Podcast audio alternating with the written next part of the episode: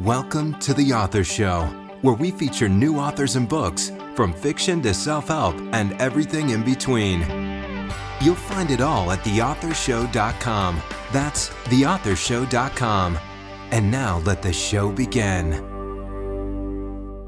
Hello and welcome back to the show. This is your host, Don McCauley. Today we're welcoming to program author Karen Hamilton Viall, and she is the author of The Curious Life of Ada Baker.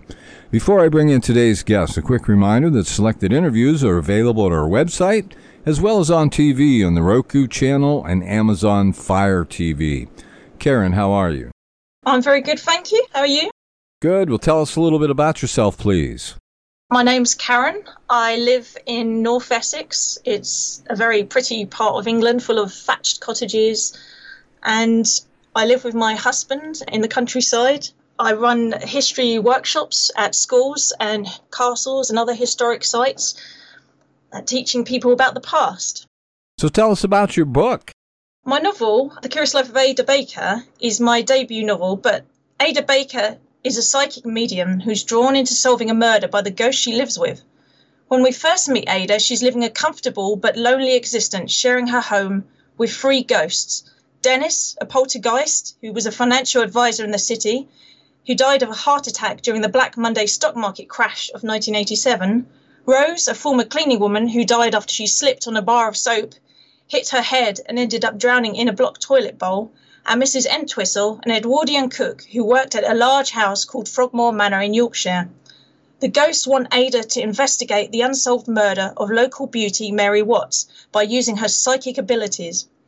Ada thinks it will be a simple matter of chatting to Mary and asking her who killed her, but of course it's not that easy.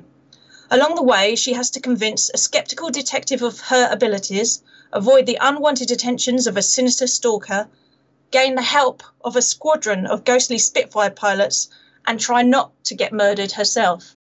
Now, who did you write your book for specifically? Who's your target audience here? When I wrote it, I didn't have a particular age or sex in mind but I believe its greatest appeal will be for 16 to 30 year olds. I've had readers of all ages from early 20s to 80s tell me that they enjoyed it. I also write for my own amusement. I find writing a very cathartic process. It's a brilliant form of escapism. And as soon as I had the idea for Ada, I realised that this could be my first commercial novel. A lot of my other stories have been much wordier, but I think this one has a great appeal. I think it will appeal to readers who are searching for traditional murder mysteries with a new twist. I'm inspired by a variety of writers Agatha Christie, Christopher Fowler, Terry Pratchett, and Neil Gaiman, and I think that shows in my writing. It's a perfect combination of my love for crime and fantasy novels. So, could you say there's any type of central message or perhaps underlying theme that you would say runs throughout your book? Well, I intended the book to be a light-hearted, entertaining read, there's no deep and meaningful underlying message. I did, however, want to bring a little magic into people's existence and a feeling that the fantastical world of ghosts and psychics is woven into the fabric of their own lives. There could be a ghost living in the house next door, but because it's invisible, they'd never know. Perhaps that unshakable, spine tingling moment when you feel you're not alone is because a ghost is standing next to you, watching your every move. Have you ever seen the TV show being Human or Ghost, they're brilliant at doing this. I remember walking around a hospital after watching Being Human, and the idea running around my head that there could be this hidden world of vampires and werewolves hiding in plain sight always stuck with me. I've also been told by one friend that my novel helped them to come to terms with a loss of a family member, which I found very humbling and moving. If my novel helps someone who's lost a loved one in any small way, I'd be immensely happy. So, if you had to choose, what would you say is the single most important idea you're sharing in your book that's really going to add value to the reader's life? Readers will uncover a world where murder victims can help solve their own demise, and an entourage of ghostly characters use their unique abilities to help Ada solve a murder. There are unexplainable things that lie hidden behind the world we all know. Most of the time, they're hidden out of sight, but sometimes we stumble across them in our everyday lives. I'd love people to break free of the defined edges of the world that they think they live in and go and explore the unknown. Maybe my book will make them curious. Perhaps they'll go on a ghost investigation, visit a psychic, or experience something beyond their usual realms of living. So, if you could compare your book with any book out there we might already be familiar with, which book would it be and why? My book has been described as Agatha Christie with ghosts, a modern day paranormal Poirot. I love this comparison. I read a lot of Agatha Christie as a child and watched a lot of murder mysteries such as Murder She Wrote and Columbo. So I guess Agatha Christie, but it's set in the modern world and has a paranormal twist to it. There's no Captain Hastings to help Ada solve the crime. Instead, she has a crew of ghostly housemates. The ghosts help Ada to solve the crime and she can channel their skills to help her out of some sticky situations. I mostly read factual books myself, especially history books, but I've been told my novel has similarities to Ben Aaronovitch's River of London series and Sarah Painter Crow's investigation book series. I'm hoping to find time this winter to read through some of them myself. So, what was the inspiration for your story? I was partly inspired by my friend Helen J.R. Bruce to write a novel. She'd published her own, and I thought if she can do it, I can. I sat down during the first lockdown and thought, I'm going to do this. And the idea for a psychic who can solve crimes by channeling the abilities ghosts had accrued during their life's experiences just popped into my mind. I thought, wouldn't that be amazing? It'd be almost like having superpowers. If a ghost knew how to pick a lock, Ada could pick a lock. If they could ride a motorbike, Ada could too with their help.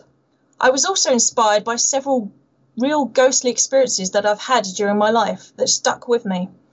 My first ghostly experience happened when I was 19 and had just moved out of home. I didn't believe in ghosts at the time. My experiences have made me question whether there is a life after death, and I think that there is. These experiences heavily influenced my writing. So, where are your books set?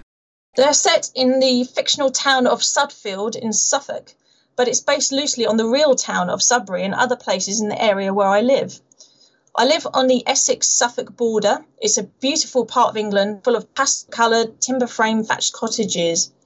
I fell in love with the area when I was attending a medieval reenactment event at Hedingham Castle. When I met my husband, we moved here. It's very overlooked as a holiday destination, and I'm not sure why. It's not too far from London, but far enough away to feel very different. Some of the buildings, such as the library in my story, are inspired by real places, and the police station where Detective David Matlock lives too. So, which of these characters do you relate to the most, and why? This will probably sound odd not picking my main character, but it's Dennis the poltergeist. He's one of the ghosts that lives with Ada, and he was based on a real poltergeist that I shared my first flat with. We used to laugh at it to begin with, perhaps because we were nervous, but I soon found myself coming to terms with it. I acknowledged it existed, and it was a lot better after that, and allowed me to get on with my life. I had a feeling that he just wanted me to say, Yes, you're real. I know you're there. Nobody can say for sure whether ghosts exist or not, but my own feeling was that there was an intelligence there communicating with me. It was important to me, therefore, to include him as a character in my book. I even gave him an acknowledgement at the back of my book. So, how do you come up with the character names for your books? I have various methods. Sometimes a name will just appear. Originally, Ada was going to be Ada Bucket, but I mistyped it one day, and my husband said he much preferred Ada Baker, so the name stuck. David Matlock, the detective, was inspired by a vintage ceramic jar of marmalade that was sitting on my desk. For some reason, I just couldn't think of a name that sounded right. I looked across at the jar and it said it had been made in Matlock, a town in Derbyshire. I thought that it had the right feel for a detective. It sounded like a strong and serious name to match his personality. I also collect names that I like, and I keep a note of interesting sounding names such as Mrs. Dorothea Entwistle.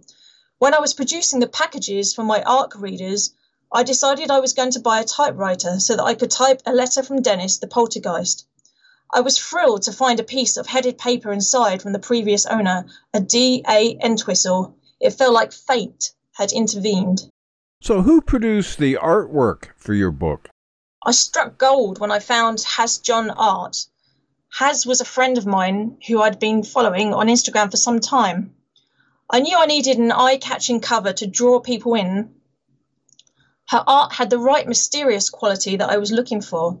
I gave her very few details. All I said was that it had to feature the colour red because murder mystery book covers often do. I suppose to represent blood. It also had to shout ghosts in one glance. She read my novel and came up with a great sketch. She works in a limited colour palette, which makes her work very striking. It was all digitally produced. I couldn't have been happier with the result. It's the first book cover she's ever made. She also produces humorous modern videos about myths and legends on her YouTube channel, which are well worth a look. Just search for Has John Art. She was amazingly creative and professional. I highly recommend her. So, did your environment or upbringing perhaps play any major role in your writing? I was lucky to grow up in a house full of books. My parents were bibliophiles. The only room in the house that didn't have books in was the bathroom. They also brought me a lot of books on all sorts of subjects, factual books and fiction. My mum used to read to me a lot, and I loved Enid Blyton books. Every evening would be off on an adventure with the famous five or the secret seven. I guess perhaps that's why I love mysteries. George from the famous five was my favourite character because she broke the mould and she was a bit of a tomboy. Mum also read a lot of poetry to me, and I still have an illustrated poetry book by Hilda Boswell, which I treasure. I think my mum also brought me my first book of ghost stories. As I got older, I read some of their books. I can recall being amazed by the writing of Ray Bradbury. I guess without that book loving environment, I might never have been an author.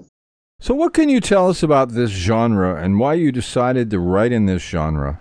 I write paranormal murder mysteries. A lot of people dub it a cozy mystery, but it has a darker underbelly than most cozy mysteries. Fans of dark academia seem to like my writing. I have a background of history, and people that know me are surprised that I didn't write a historical novel, but I find it can be very restrictive of my creative thinking. I already have to do a lot of historical research for my job, and I wanted something that was complete escapism from my work. I've always loved ghost stories, and my own true life experiences with them has led to a lifelong fascination with the subject. In fact, it's fair to say it's an obsession of mine. Writing a paranormal crime novel allows me to set it in a world I know. I don't have to create an entire world as you would for a fantasy novel, and I can use my historical knowledge to bring in ghostly characters from the past. It seems like a perfect fusion of my passions. So, what's been your most rewarding experience since publishing your work? Oh, the whole thing has been a tremendous learning curve. I learn new things every day, which is rewarding, but I think the biggest reward has been reading what other people think of my novel, particularly strangers, with no obligation to say anything nice. If your mum loves your book, that's great, but there's always that nagging thought at the back of your mind that they're just saying it to be nice. When someone you don't know says something lovely or really seems to understand what you've written, it's an amazing feeling. I've been overjoyed with the comparisons to Agatha Christie and the Ghosts TV show.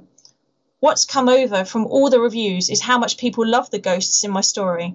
Your characters almost become like little children. You worry about sending them out into the world in case people are mean about them. It's so gratifying to see so many people like them. One reviewer even said he'd be happy just to read about the ghostly characters themselves. I was jumping up and down with excitement when I read that. So, how would you describe your writing style? In this novel, I've kept it quite simple. I didn't want it to be overly wordy or descriptive. I wanted a book that most people could pick up and not struggle with, so that there was nothing to distract from the story. I love words, but it can really throw you out of a story if it feels like the author has swallowed a dictionary. My husband was reading a history book once, and it was full of phrases like the lumpen proletariat. He could only read a few pages a night because he had to keep stopping to look in the dictionary. My other unpublished novel, The Invisible King, is a love affair with words and descriptions. I mean, I love Elizabeth Gaskell because she uses beautiful descriptions. So instead of saying an old tapestry, she would write a tapestry weaved by fingers that had long since turned to dust. I love that description, but I think some people would find it overwordy. So, in your opinion, who should buy your book? I think anyone who likes a, a murder mystery, but who's looking for an unusual twist to the tale. Uh, if you like fantasy style books set in the real world, such as urban fantasy or magical realism, I think it might be appealing to you. It's very much a hidden world within the world we all know. Think of Ben Aaronovitch's River of London's books or Neil Gaiman's Neverwhere. Ada's life with the ghosts it seems quite dull at first, but she's drawn into investigating Mary's murder, and then things take a much darker turn. I guess that's why it's appealed to fans of dark academia. I've always been fascinated by that thought of darkness hiding beneath a veneer of pleasantness. Do you have a website? Yes, it's www.karenhamilton-viall.co.uk. I have a blog on there. I write about other authors, paranormal subjects, and anything that comes to mind. I love blogging. It's a great way to get into writing, and I really recommend it to any new writers out there. I've interviewed psychic, shamanic practitioners, crystal healers, and chatted with people about their ghostly experiences, and even had a few of my own. I'm really trying to enter the world that Ada inhabits. And could you spell your name for us, please?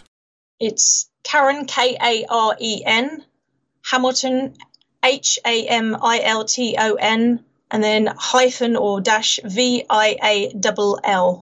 Well, this has been just great. Our guest today has been Karen Hamilton Viall, and she is the author of The Curious Life of Ada Baker. Karen, thanks very much for being with us today. Thank you very much for giving me this opportunity to chat about my novel to your listeners. I hope that this interview has piqued their interest and that they want to learn more about Ada and her ghostly adventures. This is Don McCauley wrapping up another edition of the Author Show. Go out there, buy the book today, and please share this interview with your friends so that they too have the opportunity to discover our guests and their work. The Author Show can be accessed at any time at theauthorshow.com. Selected interviews can also be found on major platforms like Amazon Music, Google Podcasts, Spotify, Pandora, and many more. And whether you're an author who would like to be featured or a reader in search of new books to read, the Author Show is a great place to start. Check us daily as we continue to introduce wonderful authors of very interesting books on The Author Show. Thanks for listening to The Author Show. Find out more about authors and their work at theauthorshow.com. Theauthorshow.com. Tune in next time to another great author on The Author Show.